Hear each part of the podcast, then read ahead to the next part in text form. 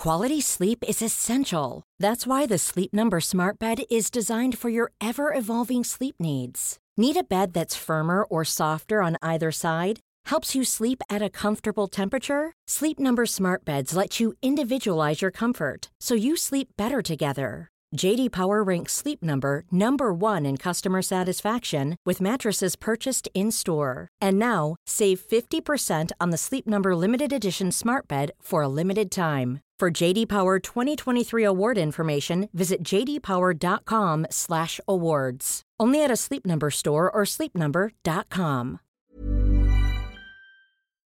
Hi, I'm Will Sommer, and welcome to the Daily Beast Fever Dreams. I'm a politics reporter at the Daily Beast. My book on QAnon, Trust the Plan, The Rise of QAnon and the Conspiracy That Unhinged America, will be available in February and is available for pre order now. And I'm Kelly Weil. I am also a reporter at the Daily Beast, and I'm the author of the book Off the Edge Flat Earthers, Conspiracy Culture, and Why People Will Believe Anything.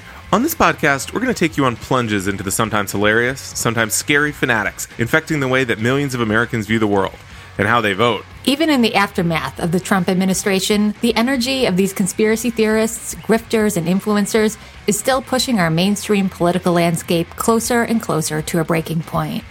All right, welcome back to Fever Dreams. I'm Will Sommer, joined as always by Kelly. Kelly, today we have a very special milestone to mark. Yeah, it is our 100th birthday, so to speak, our 100th podcast birthday. We made it. Woo! yeah, honestly, this is really wild. I think it's rare for a podcast to hit this. Shout out to he who we seldom name, Swin, getting us this far. And it's been a wild ride. Yeah, it's been quite a journey. Willard Scott is going to be putting our name up on the Today Show, the podcast name. Obviously, Swin, producer Jesse, long gone, Daily Beast editor Noah Shachtman for bullying me into doing this. And most importantly of all, the listeners. It's very cool to hear from people who enjoy the podcast and who tweet topics for us to discuss, which are often pretty good ideas. They are pretty. So, just briefly up top, we wanted to say thanks to everyone because uh, producer Jess informs us that only 1% of podcasts make it this far. So, we did it. Oh, we're not the 99% anymore. We are now, you're no longer populist overlords. We did it. We did it. Podcast rich boys here. Okay, Will, 100th podcast, not the only thing we're celebrating. We are one week out from the launch of your book. How you feeling? Yes, I'm feeling good. Trust the plan. Coming February 21st. It's available for pre-order now. What better way to celebrate the 100th episode of Fever Dreams than by buying my book? Buy 100 copies. 100th episode, 100 copies nice round number. Look, if you're sitting here, you're like, I like Fever Dreams, but am I going to like Will's book, Trust the Plan, QAnon and the Conspiracy Theory that Deranged America or Unhinged America? Well, look, Booklist gave it a starred review. I think we should have some more positive re- reviews coming soon. Some excerpts are going to start coming out, ideally, relatively soon after you listen to this week's pod. So check them out, and I'll be posting about it on Twitter. I would also like to plug that I'll be March 3rd that weekend. I'll be at the Tucson Literary Festival, palling around. If you're in the Southwest, come through. Maybe we'll look at some cacti together. I've never been out there, so I'm looking forward to it. Phoenix plays a large role in the book, but I've not been to Tucson before. Overall, I think I'm very excited. And Kelly, of course, you have a book dropping as well. Yeah, the paperback of my book, Off the Edge, coming out actually same day as yours. I'm excited. If you haven't picked up a hardcover of Off the Edge, now is your chance to get it a little bit cheaper. I love it. I love it. We got to get a package deal going, a BOGO. So, overall, lots of book news. So, the news news. Kelly, what's going on in Congress? Okay, so George Santos, media darling, has had all our attention with his very colorful and arguably completely false resume. But while we were paying attention to him, another, maybe up and coming fabulous, seems to have slipped under the radar.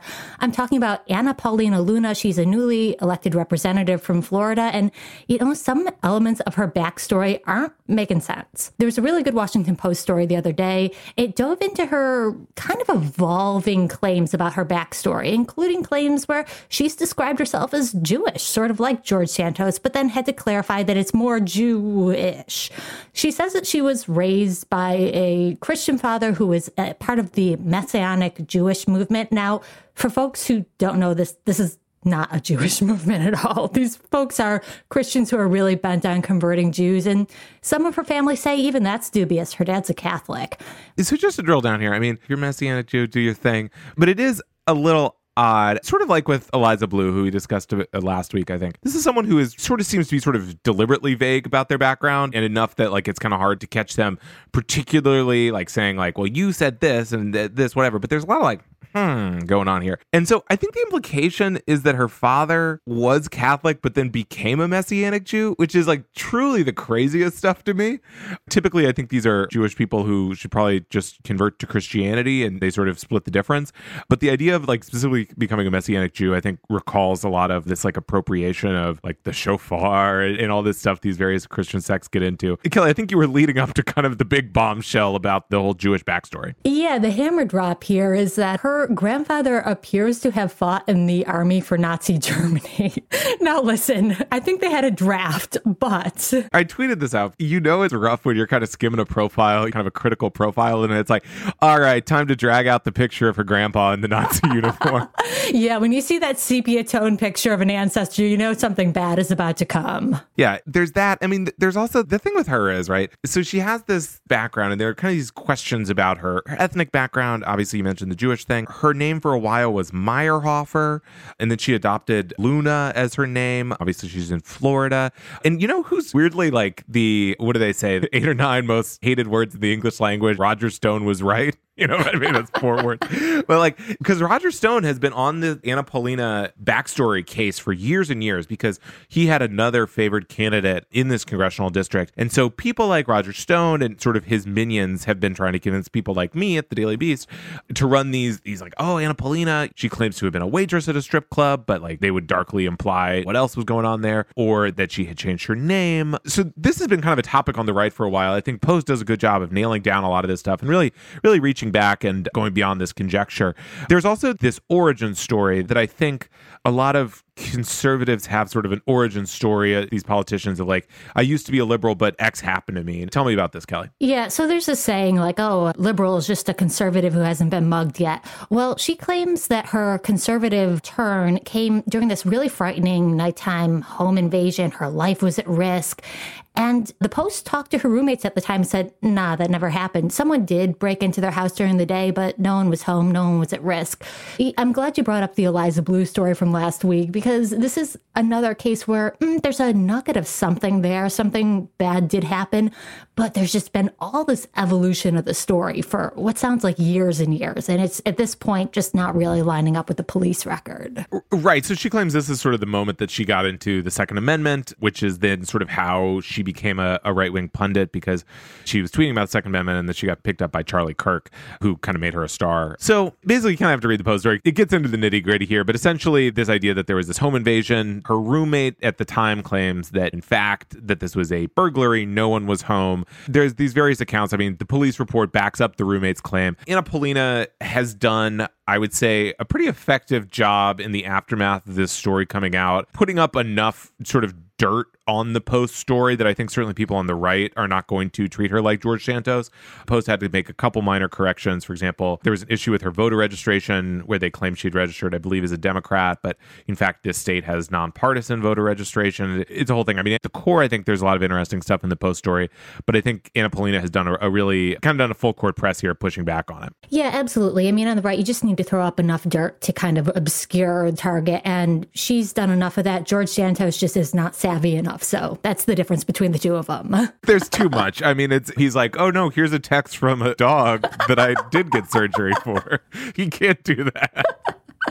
All right, Will, speaking of other intrepid journalism, you have done some digging on problems at the vaunted Project Veritas. All right, this is the big enchilada of this week's episode. I'm excited about this. Okay, so last week, as we sat down to record the podcast, I was getting hearing rumbles that James O'Keefe, the prankster prince of right wing media, was in trouble. Now, folks may remember him from his decade plus of antics, and people would say oh, dirty tricks, as critics would say, dressing like a pimp, taking down Acorn, all these undercover stings. So, but I would say over the past uh, two years or so, there have been a lot of signs that of cracking up at Project Veritas, his nonprofit. I say nonprofit. I mean, it, they're not running a soup kitchen, right? I mean, these are the people who are.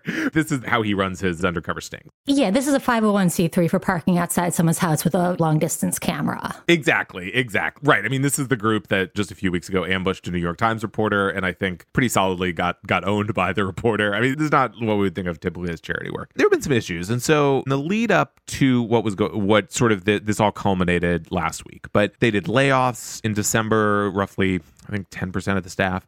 There's this FBI investigation. I mean, I'm saying like issues. It's kind of like maybe the biggest issues you can have. The FBI raided James O'Keefe's apartment, as well as the apartments of some of his other associates over this alleged theft of Ashley Biden's diary, which was sold to Project Veritas and then leaked to another conservative outlet after they re- apparently refused to do anything with it. And so two people who were involved in the sale have pleaded guilty. So there's this ongoing FBI investigation. The I sort of think they haven't been getting a lot of big scores. I mean, I think in January they released this video of this Pfizer executive who was construed in the video as saying that Pfizer was making viruses more deadly.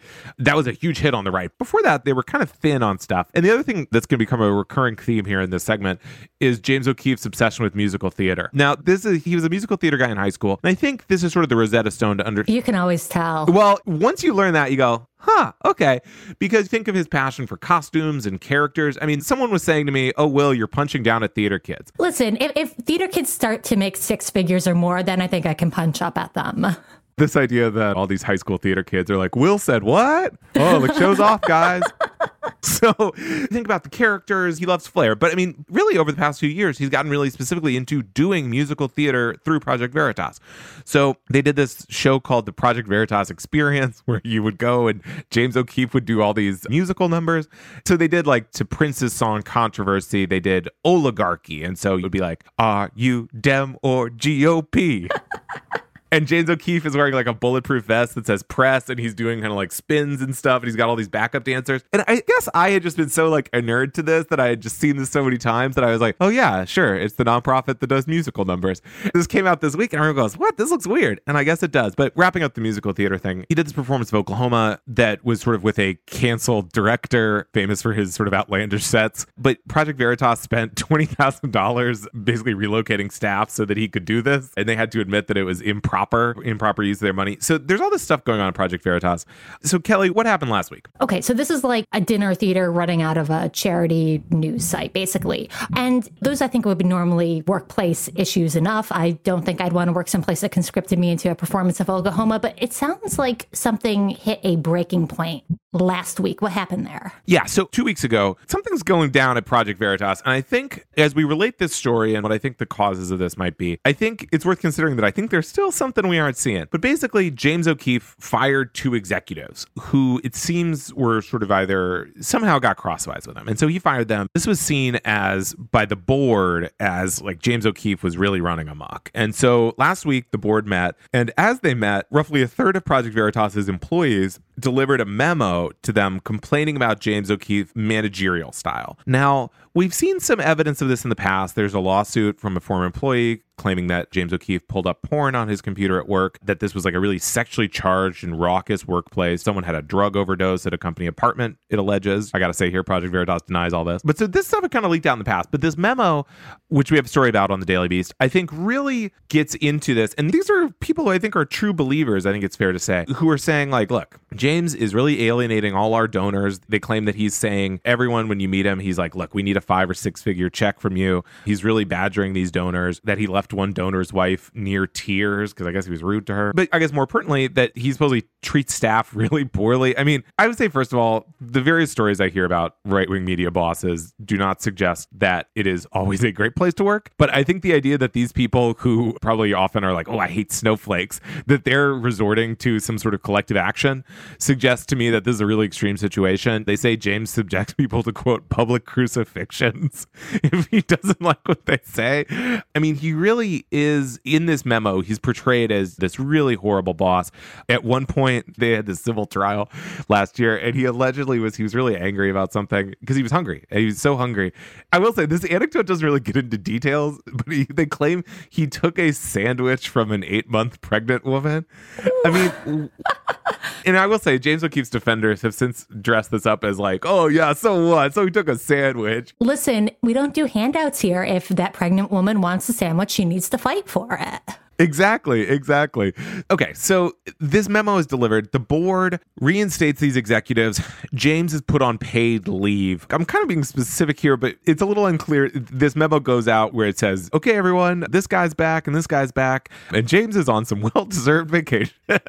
so it's a little unclear how, how much arm twisting was involved to get him to go on vacation. But then, so New York Magazine first reports this, then we report more on the memo on Tuesday, I believe. And so this sets off a firestorm on the right. Keep in mind, James O'Keefe himself is being like totally quiet during all this. But all of the kind of people you would expect Benny Johnson, Jack Posobiec, I think Gorka maybe weighed in. I mean, really, basically every right wing pundit out there gets at Lara Logan and they say Project Veritas is James O'Keefe. They can't try to get rid of this guy. And I would tend to agree with them that Project Veritas doesn't really exist without James O'Keefe. But and that makes me think that there's something else going on here because this board, these are not George Soros appointees, right? I mean, these are right wingers themselves. This board includes a guy named Matt Tyrmand, who is a sort of longtime O'Keefe slash Bannon acolyte slash Bolsonaro fan. These are pretty dyed in the wool right wingers. And so that they had to step in here suggests to me that like something pretty serious was going on, probably above the sandwich issue. And so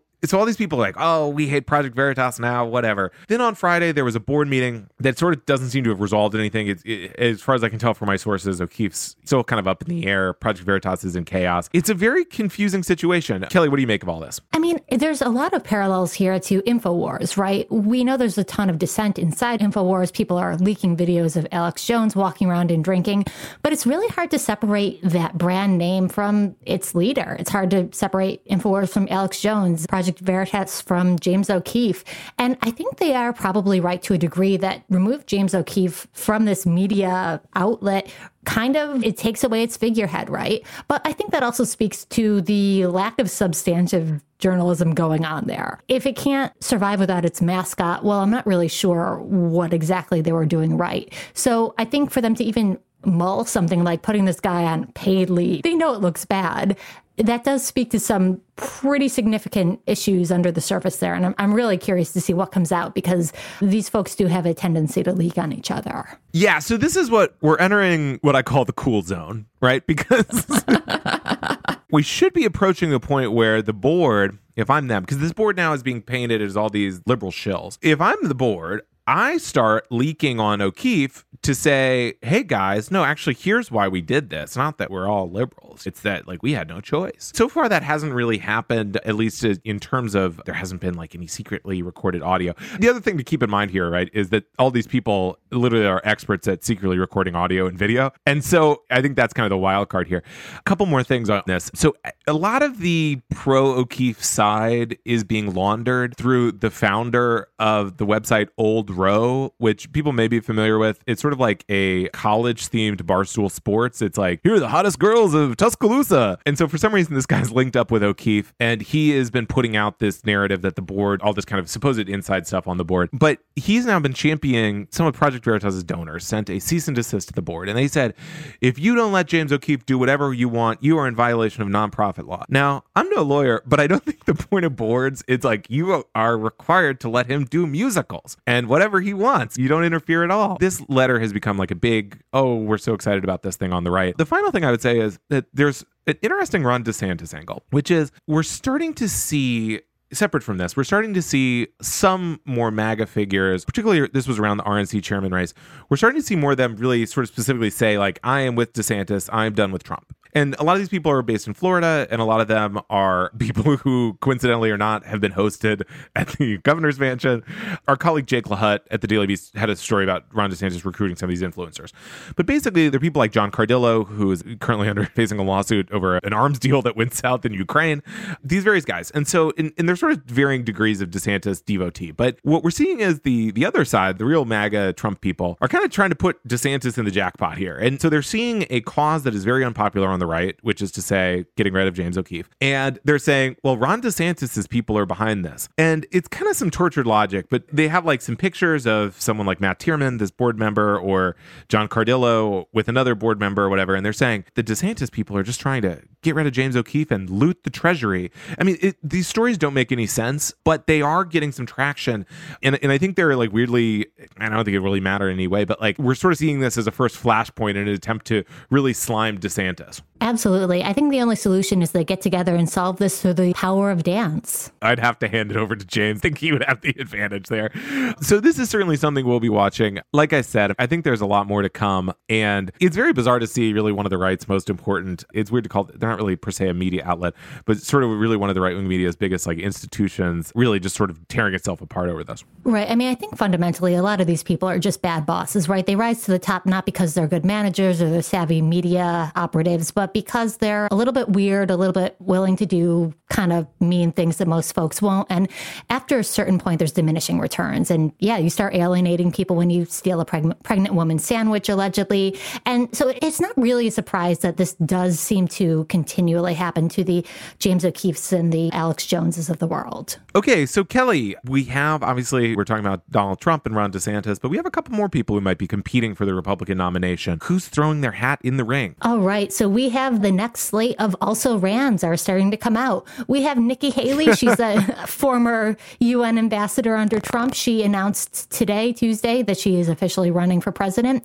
We're also seeing rumblings from some other folks. Tim Scott, Republican senator from South Carolina. We're seeing talk from Vivek Ramaswamy. He, if anyone knows him, is the author of a book about taking down the woke Inc. So we're getting a lot of kind of C tier conservative figures. And I don't think anyone is really, really getting hyped for Nikki Haley run. And I don't think Trump is too worried about this either. You look at some early reporting out of the Nikki Haley campaign, and Trump is sort of like nagging her by saying, Yeah, it's totally fine if she runs. He even said, I talked to her for a little while and said, Look, you go by your heart if you want to run. I said, You should do it. So that's not really the voice of a Trump who's too concerned about a Nikki Haley candidacy. He was harsher towards Rihanna's halftime show performance than he was to Nikki Haley running for president. Absolutely. You do have to wonder how many of these candidates are actually just running for a spot in the prospective Trump 2024 cabinet or something. Tim Scott, I love him because he accidentally appears to have like leaked his presidential ambitions last August when he launched his book. There was a blurb about it saying that it was a political memoir about his core messages as he prepares to make a presidential bid in 2022. His publisher had to go back and say, "Well, we didn't mean that. That was an error. We didn't mean to have anything about a presidential bid on there." So, listen, are they sending their best? Not necessarily. Of course, we know that a lot of the speculation revolves around Ron DeSantis, or as Trump is calling him, Meatball Ron. I like this. This is good. I like this Meatball Ron. It's pretty like explicitly anti Italian, but. yeah, it kind of is, but I like that we're witnessing the real time evolution of a Trump insult, right? So he was starting with something like Ron de Sanctimonious, which gotta say, mm, two out of 10, no good, too long, doesn't stick.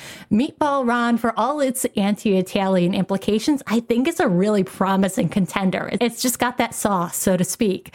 And Will, meatball slurs aside, Trump has really been going in on Ron DeSantis. He recently had a Truth Social tear where he suggested that Ron Ron DeSantis is maybe a groomer. Can you tell me what those posts were? Yeah, so this pulled from a sort of long forgotten article on hillreporter.com, which is a website founded by the Krassenstein brothers, the famously liberal Krassensteins. We love the FBI. This article is basically this idea that Ron DeSantis, as a high school teacher, partied with high school students. Now, it's a little unclear what, what exactly partied means, and I don't think the allegations really go beyond further than that. That said, there's this picture of him and these young women who are implied to be in high school. And so Trump retweets some of his fans who are talking about this.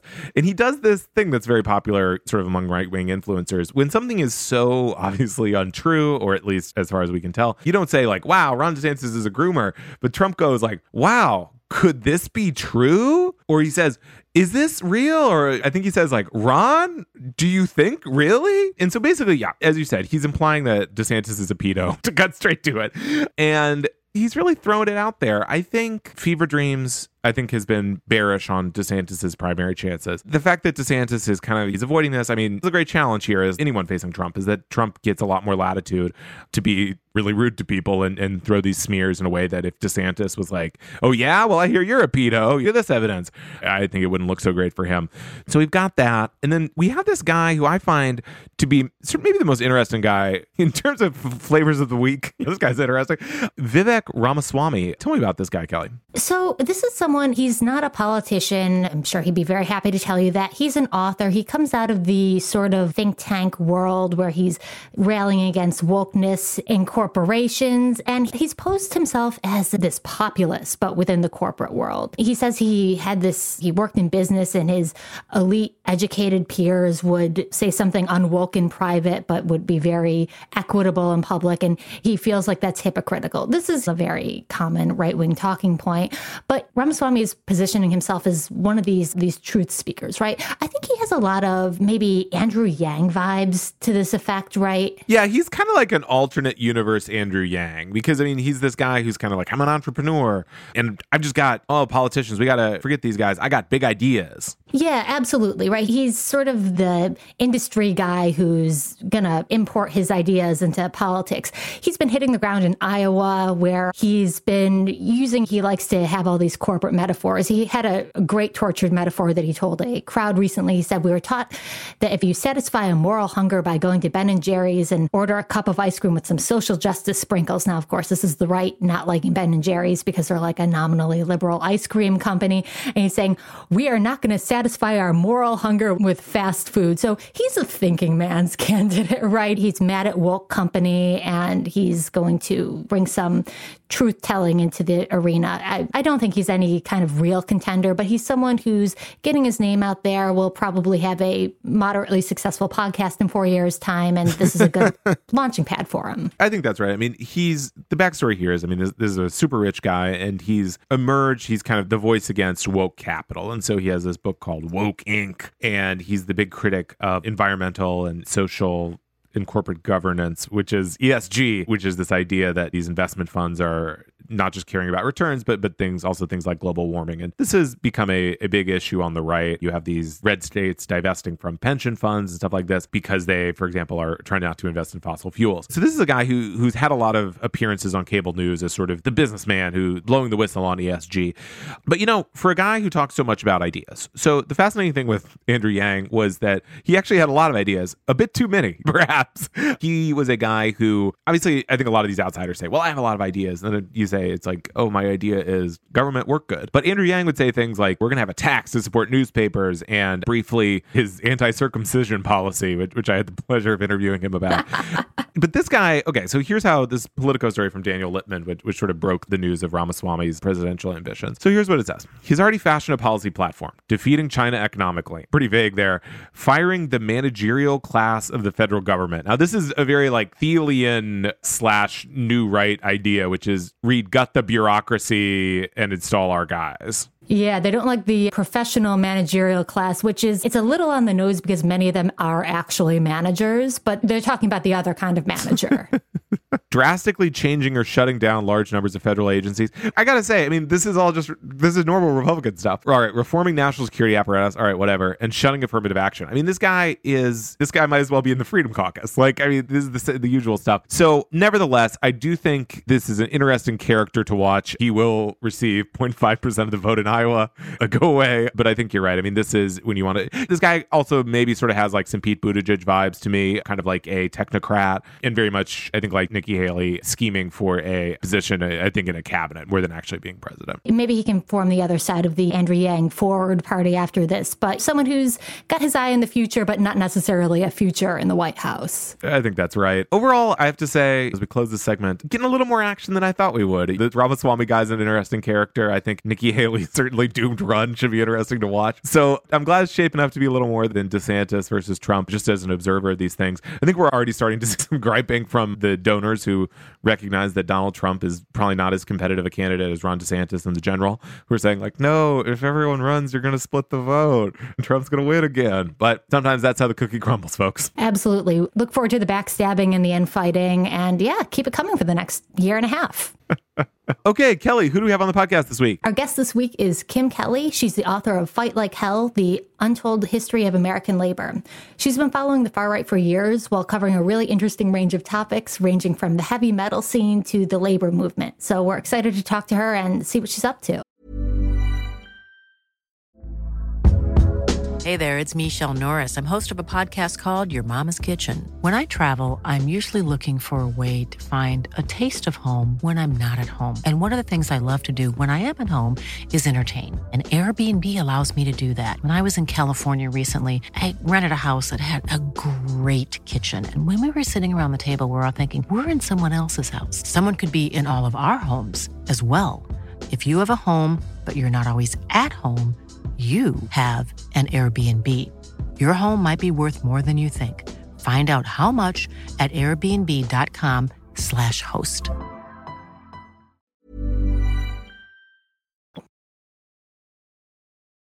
Fever Dreams, like all Daily Beast journalism, exists because of the generous support of our subscribers, the people who pay for access to Daily Beast reporting and who are, quite frankly, our favorite people on the face of the planet.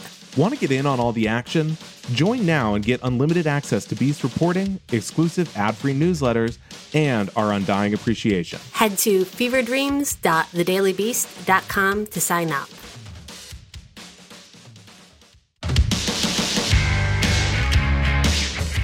All right, we are joined by Kim Kelly, author of the book Fight Like Hell. Kim, how's it going? Well, before we started recording, we were talking about the Eagles, and I live in Philadelphia, so it could be better, but it could probably be worse. It could have been the Cowboys. well, I'm very sorry for your loss, but I'm really stoked to talk to you today about just kind of the range of cool stuff you cover from labor to heavy metal. And I did want to start off talking about your background as a metal journalist. And your writing on the metal scene has kind of worked in parallel to your coverage of the far right. And I was wondering if these two topics are linked in your mind. Did one lead to the other as you were carving out your path as a journalist? Yeah, absolutely. The thing that the world needs to understand about heavy metal is that A, it is the best, and B, we have a lot of Nazis. And those two things do not sound like they should exist within the same subculture and musical genre. And yet here we are because metal is complicated. yeah, I'm stoked to talk about this kind of thing. I suppose I am better known now in like the wider realm of media or what have you as a labor reporter, as someone who yells about unions all the time. But I've been a heavy metal journalist, critic, whatever, for like basically my entire life, like since I was 15. So that's what I feel like that's who I am. I just happen to have taken a hard pivot in the past five or six years. And it's funny that people don't necessarily even know about that part of my work or my life until they see me or like, oh, you have like a lot of satanic go tattoos. Okay. yeah, in terms of covering metal and kind of covering the far right, it sort of became I'm trying to think of like a good way to word it. Like metal came first, like just metal, just head empty, no thoughts, no politics, just riffs forever. And then as I grew up, got older, learned more about politics, met more people, left my super rural area where I grew up, and I kind of became pretty cognizant of like, okay, we have some issues, right? First, I realized, okay, there's the issue with women and girls, because as a teenage girl at the metal show, this isn't going great then I realized, okay, obviously there's issues here with racism, anti-Semitism, homophobia. This thing that I love, this culture that means so much to me that I've grown up in, has a lot of problems. And by the time I figured out there were Nazis running around, I was like, someone should do something about this, right? As a writer, I found myself kind of pivoting an earlier pivot, pivoting towards writing specifically about women and people of color and queer folks in metal and about why it sucks that there are some bands and some labels and some parts of the scene that allow that. And I suppose I sort of became known as this loudmouth feminist SJW, as like pre Antifa panic in the metal world and that was just kind of the focus my work started taking and it's hard to write about metal in any real depth especially in some of the subgenres like black metal which is one of its most complex politically and otherwise without running into these hard questions of like okay well this band was on a label with this band and they're nazis but this band isn't actively part of the far right, but like maybe they are, but their label or like this one guy or the drummer put out split. Like there's a lot of research you have to do in order to really understand who and what you're supporting and listening to. And having that, I suppose, comfort level with digging into people's side projects and posts and pasts to figure out what was going on. That translated really well into figuring out what Nazis and other fascists were up to, especially because there is such a deep and unsettling connection between those two worlds when you look at things like Operation Werewolf or just some of the leaders of various far right movements that have ended up at metal shows. Like it's our problem too. And I suppose there, once I figured that out, once that lightning bolt struck me, there's really no way to separate the art from the artist, right? Like to separate the fact that I love metal and I'm writing about metal and I know a little bit about metal by now, and the fact that we have this cancerous aspect of our community yeah, it's complicated, man. so, little anecdote here. It was uh, back a few years ago, and you were holding a metal festival in Brooklyn. And I'm like, I'll show up, I'll support. And me not being a metalhead at all, I show up in like light wash jeans. One of the most embarrassing situations I've ever been in, being the person not wearing all black at a metal festival. Won't ever do that again. But I thought that place was that festival was really interesting because it was about pushing back on the far right in the metal scene. And I was hoping you could tell me just a little bit more about how a community, a fairly small community, can resist against far right elements in it. That was 2019. It was Black Flags Over Brooklyn, uh, anti-fascist metal festival. A couple of buddies and I put together, and yeah, it was explicitly advertised and organized and held as an anti-fascist, anti-racist, deeply inclusive event. Like most of the bands playing were either people of color, they're queer, they're trans, they're women. Like it, it did not look like a typical extreme metal show, but it was awesome. And it just kind of showed like you don't have to give in to platforming garbage bands just because. Like there are plenty of other good bands out there that deserve our support. And I was really, really happy that I got to do that. I'm really happy it went well. And I think it just showed that we can take these spaces back. We don't have to cede ground to the far right. We don't have to let the Nazis into our shows. I mean, punks and skinheads in the 80s really figured it out way before metal did. Like, oh, there's Nazis coming to our shows.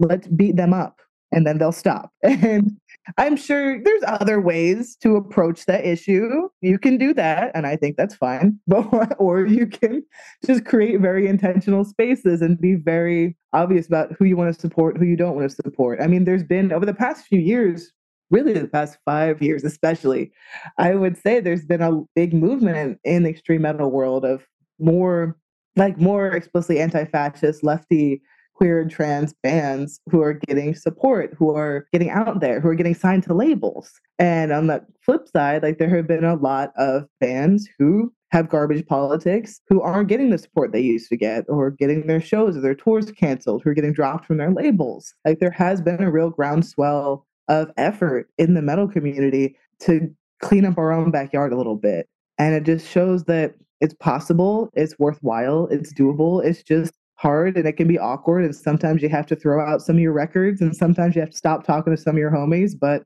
ultimately it's worth it because if metal is going to be something that is accessible to everyone not in like a anybody could pick up a record and be like oh great this is just as easy to listen to as rihanna or whatever. But just in terms of no one except a nazi can show up at a metal show and feel like i don't belong. That's the goal. Like it's the best thing in the world everybody who doesn't suck should be able to walk into a metal show and think, oh, cool, I belong here too. So, Kim, moving on to your labor reporting, you're the author of Fight Like Hell The Untold History of American Labor. What is the state of the labor movement in the United States? I realize that's a pretty broad question, but just sort of for someone who's on the ground covering it, what sort of actions and developments are you keeping an eye on? There's so much happening. You can kind of pick your struggle at this point, pick your industry. If you're interested in what academic workers, grad students are up to, student there are grad student workers at Temple and North Philly on strike right now. If you're interested in the tech world and in fighting back against that whole realm, Tesla workers, I can't remember exactly where, but they just filed to unionize today. There's a coal miner strike in Alabama. There are Teamsters everywhere doing what Teamsters do. The United Auto Workers, who are the storied industrial union, they're in the middle of this bitter reform fight to try and elect someone who isn't stuck into that decades old hierarchy and trying to bring in some new life into their part of the movement. There's really so much happening. We see the numbers of public support 71%, highest since the 60s.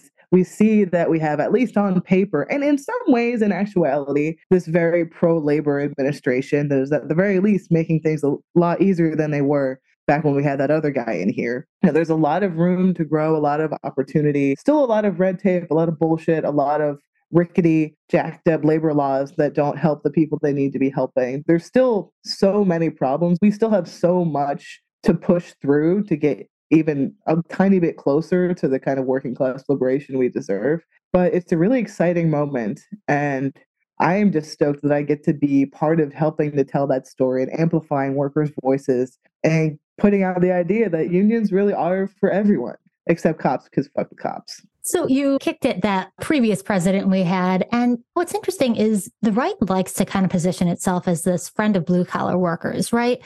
But my read is that the relationship with unions is a bit more complicated than that. So, what's the right's deal with labor unions? They like to prop up certain kinds of union workers and use them as political pawns or as backdrops to photo opportunities. Think about all the times Trump put on a hard hat and stood around next to some people who've actually worn Carhartt and pretended to be a big man's man, working man. But the proof is in the pudding. As an example, I can point to a story I've been covering for, God, almost two years now.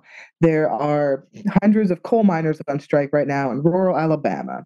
It's a multiracial, multi-gender workplace, but it is a predominantly Christian or conservative, rural, blue collar, red state, whatever kind of vibe. Like a lot of those folks voted for Trump, a lot of those folks vote for Republicans, though that might change after the strike. But there's been no support whatsoever from Republican politicians, from Republican conservative media, from their own state officials who are all Republicans. So, and these are coal miners. Like these are the kind of archetypal blue collar worker that Republicans and conservatives like to prop up as real Americans, real worker. And they've completely abandoned them because those workers are on strike for their labor union. They don't want to give up their union. They know that history means something to them. And that just says so much about the way that Republicans and conservatives try and cosplay as blue collar understanders or working class knowers, but are really just a bunch of soft handed suits that will never actually show up when workers need them. They just want to use us as pawns. And I hope that more people sort of start to understand that because the Democrats aren't very good at looking tough or cool. And if they, they have this sort of out of touch elite, whatever stank on them, but someone has to show up for the workers. And if it's neither of those guys, then we're in, well, we're still in hot water. We've been in hot water for mad long, but whatever. I could go on about that for a long time. But all that to say is Republicans are full of shit when they pretend to care about blue collar workers. I am always here to call them out when I have the opportunity to do so. So, you talk about this idea that coal miners are the real working man's workers. One thing that I've noticed in a parallel labor issue going on right now, which is the efforts by Starbucks workers to unionize, the right loves to denigrate those workers. And I see these tweets all the time. They'll have a picture of a barista. It's almost always a woman, often a woman of color. They're being like, is this someone who really needs a union? And I was wondering if you could speak to this effort to sort of divide union work in between this stereotypical men in hard hats camp and stuff that women do. This has been a me in my bonnet and many other bonnets for a really long time because it's such a transparent and cynical ploy that people in power use to try and divide workers. This is something that I get into this in my book a lot, but just in general, going back throughout the centuries, before it was okay, well, black and white workers. Black workers don't deserve a union because this, that, and the other reason that we've decided upon. Then it was different types of immigrants. Then it was brown workers, specifically workers from Latin America and Mexico, South America. And it's always been women. There's always been this effort to try and act as though occupations that are predominantly held by women and non-male people are just not as hard. They don't count. You don't need a union. You should have a husband. Whatever noxious 1950s era bullshit that they're still trying to convince people is actually viable.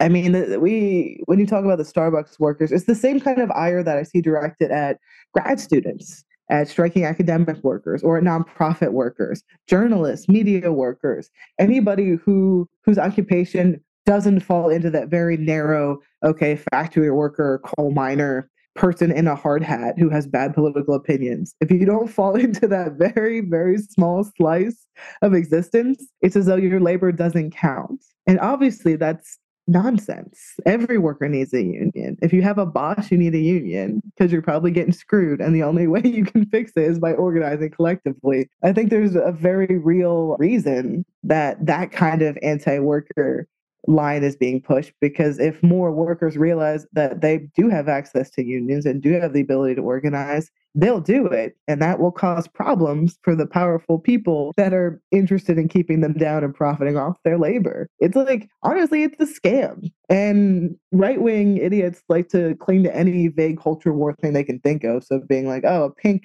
haired librarian or Starbucks barista, they don't deserve rights. Like that's what they're saying when they say these workers don't deserve a union. You don't deserve rights. They just found a way, a slightly more clever way to say it that won't get them yelled at quite as much. But that's what they're saying, and that's what the issue is. So, Kim, we talked earlier on the episode about the East Palestine train derailment. I'm seeing a lot of chatter sort of relating this, maybe not this incident in particular, but to the threatened train workers strike and their safety concerns. Can you, I mean, I feel like there were a lot of different things out there about like what this threatened strike was about. As a labor reporter, can you sort of drill down on that and the current status of that and whether this might have played a role in this derailment? I mean, I've seen rail workers saying, We warned you. We told you something of this could happen. Because when they were trying to bargain for those contracts and they were threatening to strike, it wasn't just over money. It wasn't just over sick pay, though that was a huge part and a very important part that kind of got left by the wayside because the government was too scared of workers actually enacting any kind of economic impact that they kneecapped them. But one of the big issues that the workers were concerned about, that they're screaming about, is safety, is on understaffing, is on the fact that the folks who are working on these trains, who are pulling these long shifts, they don't have what they need to do that safely because these massive corporations masquerading as modern day rail barons, they cut the workforce down. They rely on these sort of uh, it's hard to explain and i forgot the actual name these kind of algorithmic almost systems to try and make things more efficient. More efficient doesn't mean safer or better or smarter it just means someone somewhere is saving a buck.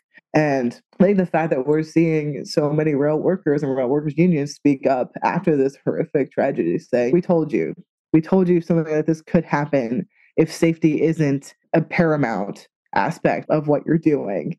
I think it just goes to show that maybe folks would have listened a little bit more if the workers hadn't had the federal government shove a contract down their throats and force them back to work. It's almost as if the people who do the jobs and spend time in that environment know better than the people that sit in offices in Washington and pick their noses. But what do I know about all that? So, Kim, you've been really close to the activist community for a while. And one thing I recall is back in 2017, Unite the Right in Charlottesville, you were actually there in that crowd that a neo Nazi drove a car into.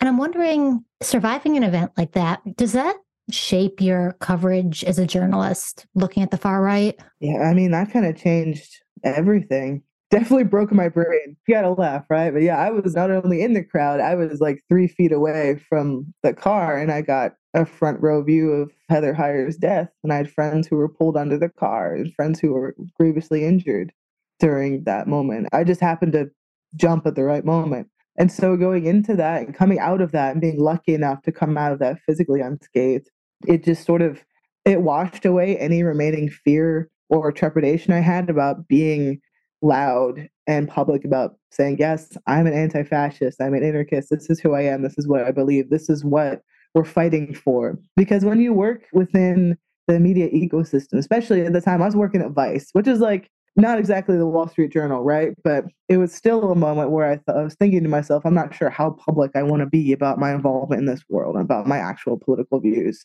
But after that, I was like, well, Nazi just tried to murder me to a bunch of my friends. There's not really what am I afraid of now? Being part of the anti fascist world has been such an important aspect of my life for so long. Like, all my best friends are anti fascists. I met my boyfriend at Occupy ICE. It's a, just an important part of who I am. And I bring that into my reporting and in the way that, especially given the fact that I write predominantly about labor issues now, there are ways that you can bring that energy into that world. I would say specifically about the way I talk about the presence of police within the labor movement. It's funny to be this like tattooed heavy metal anarchist who somehow is semi respectable now. And I encounter people that don't necessarily know my deal. They don't know what my guillotine tattoo means or know where I was in August 2017. And sometimes I tell them, sometimes I don't. But I always have that in the back of my mind when I'm deciding what to cover, who to talk to, how to approach things, because it's not something you can forget. And you can't let yourself forget that. And you can't forget who the enemy is and who we're fighting for, no matter how you are using your energy, whether you're writing about anarchist black metal or writing about how cops have no place in the labor movement or writing about whatever other nonsense you can trick an editor into letting you write about. I'm freelance. You know how that hustle goes. It's entwined in my DNA now. And I think it's part of why I probably will never really get a job at, the, at like the Wall Street Journal or Politico, whatever, because that's not something I'm ever going to silence. And I'm never going to pretend to be objective because I know which side I'm on. Great. Well, Kim, before we let you go, I've never really headbanged myself. What's a good intro to the metal scene?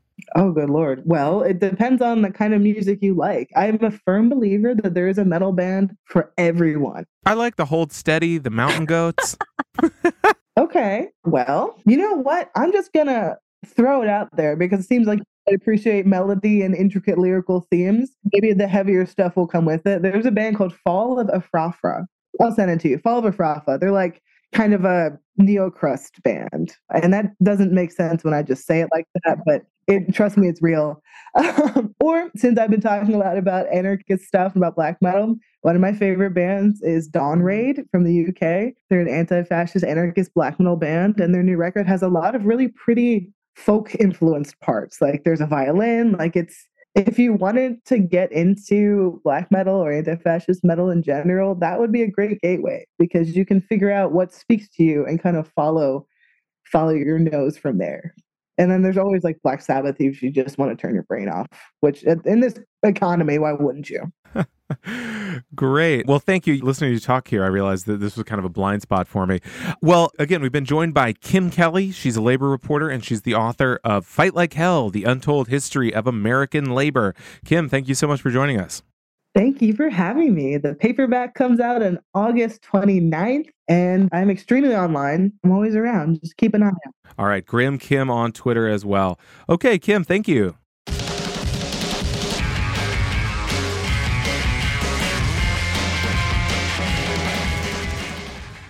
All right, and now it is time for Fresh Hell, where we tell you the thing that no one is actually talking about. Will, can you tell me how no one is talking about the train derailment in East Palestine, Ohio? Okay, so February 3rd, there was this train derailment in East Palestine, Ohio. People may have seen the news about this. It has resulted in this toxic cloud that really looks awful. And so this seems like a horrible environmental situation. What I think is interesting here, and we got a couple listener requests to talk about this because people were wondering, I mean, why so many right wingers seem to really be focusing on this and suggesting that there's something a tad more nefarious at play. Because I think if you look at the the sort of the conservative playbook of 20 years, this idea of giant corporation spills chemicals everywhere would not become a Republican cause celeb, right? But in fact, this one has. And so I think there's a couple things at play here. I think the most obvious is this is being used as sort of a cudgel on Pete Buttigieg, which, I mean, obviously, I don't know how fair that is, but I mean, he is the Secretary of Transportation. So it's kind of a pretty typical political move there. I think there's some more interesting aspects. One is this idea that the balloons, everyone loves the balloons. We're hearing so much about them and the UFOs that you might think the UFOs would be plenty of material for conspiracy theorists if you were so inclined to think about. But it sort of seems like they're not that into the balloon. Is this the sense you're getting as well, Kelly? Yeah, this is so interesting, right? Because you and I both have books about conspiracy theories. And when people think about a typical conspiracy theory, they think about moon landing, UFOs, aliens, and everything. That doesn't really seem to uh, wet the palate anymore. Now the UFOs or unidentified balloons are actually being posed as a front for a real conspiracy People are saying that everyone is focused on these balloons, which in many cases seem honestly to be weather balloons. It's still developing. They're actually to cover up for something, maybe the derailment in Ohio. And this isn't just like a couple wingnuts suggesting this. Marjorie Taylor Greene tweeted this weekend. She's saying she tweeted East Palestine, Ohio is undergoing an ecological disaster because authorities blew up the train derailment cars. She says, Oh, but UFOs, what is going on? Edward Snowden advanced different theory that the balloons were a distraction for a, another cause of his. And it is interesting that we have something that's kind of an event. Interesting balloons you know, could be enough to get conspiracy theorists of old talking about aliens, but in this case, it's actually a front for something else. Yeah, I mean, I think the reason the balloons have failed to catch on beyond shoot them down, shoot the first one down, and then it gets shot down, they go, oh, okay, is there's not really a political valence to it, at least one that can be exploited, really, because Biden's shooting down the balloons. So they can't do much with that. But what you can do is something that I think we're seeing more and more of over the past few years, which is oh, you think that thing in the news is important? That's just a distraction, you simpleton. And we see this summed up in a meme that's very popular with Elon Musk, which is what they call the current thing, right? And so, what normal people and people who haven't taken the red pill might call news or the progression of time or current events, this idea that things change and certain things are in the news, that instead is all an elaborate distraction. And so that, for example, oh, you thought COVID mattered? You thought a worldwide pandemic that killed millions of people? No, no, no. That's an NPC way of thinking. That was a distraction for something else. Or then it became, uh, of course, George Floyd's death, or it became a couple, I guess January 6th would be another example. And so they're saying, oh, this big thing in the news, or Ukraine, for example, oh, that's a ruse. And so now the balloon is kind of being treated the same way. And people are saying, as you said, Marjorie Taylor Greene is implying it's a distraction. So, a distraction from what, right? Why? What is the implication? Why do they need to distract people from the train derailment? Going back to that. Well, this ties into the longstanding conspiracy theory on the right for at least the past year that something is up with the food supply chain. Not just that it's COVID or what have you, or the avian flu, but that there's something nefarious. So, for example, one popular tweet I saw said, Do you guys realize how much farmland is in Ohio? There are 75,000 farms. 90% of them are family farms. This has untold direct food supply chain impact. So, the implication here is that the derailment was somehow meant to sabotage the food, which is if you kind of pull back the lens a little bit, the further implication is that like the cabal is trying to cause chaos. The other thing I, I'd want to hit on here is if you search train derailment Amish, interesting thing here because the other conspiracy theory is that the derailment was an attempt to somehow undermine the Amish community. Now, there is sort of a, a thing over the past few years on the right, the Amish really have been treated like these beloved mascots and sort of the American enclave that will save America. I wrote a story about how this farmer, this Amish guy who had repeatedly flouted federal food inspection laws and allegedly caused a food illness outbreak, that he became this kind of cause celeb on the right and was featured on Tucker Carlson because these food regulators dared to ask him to not spread pasteurize his dairy. Yeah. yeah, exactly. And so this idea that like, oh, the infamous derailment was meant to stop the Amish because they're anti woke and they won't get back vaccinated is also really, really prevalent out there. Yeah. And I think it's interesting, right? This is part of a broader trend of the right will occasionally pick up some populist messaging that's also popular with the left, right? It, the left likes environmental issues, certainly calling attention to some of the labor issues that may have resulted in this train derailment. The right wants to hint in that direction, right? Say that there's a really big issue that's being undercovered. I would actually argue that you can look up information about this derailment on every single news site. It's, there's, it's not entirely true that nobody's talking about this. A lot of people are talking about this, but they will take that sort of populist, I think, very legitimate anger and redirected away from the labor issues, away from the environmental issues, into the idea that middle America, that these hard scrabble blue collar towns are being put in the eye of a globalist plot. And I, I, I think that's probably pretty savvy messaging. They understand that there is pretty across the political spectrum a lot of legitimate anger at this derailment.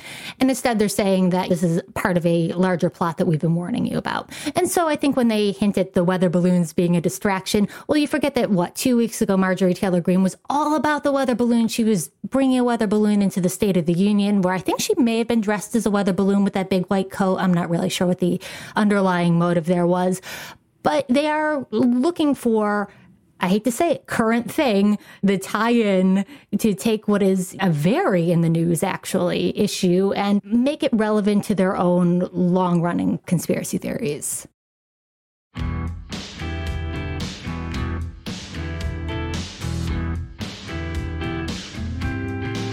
On that note, let's wrap up this episode of Fever Dreams from the Daily Beast. In future installments, we'll also be speaking to some amazing guests at the Daily Beast and beyond, from politics to popular culture. We hope you'll subscribe to us on your preferred podcast app and share the show on social media and at your family dinner table. If you'd like to follow us on Twitter, I'm at Will Sommer and Kelly is at Kelly Weil. That's W E I L L. come say hi. This podcast is produced by Jesse Cannon with music by Brian DeMeglio. Thanks so much for listening, and we'll see you next time.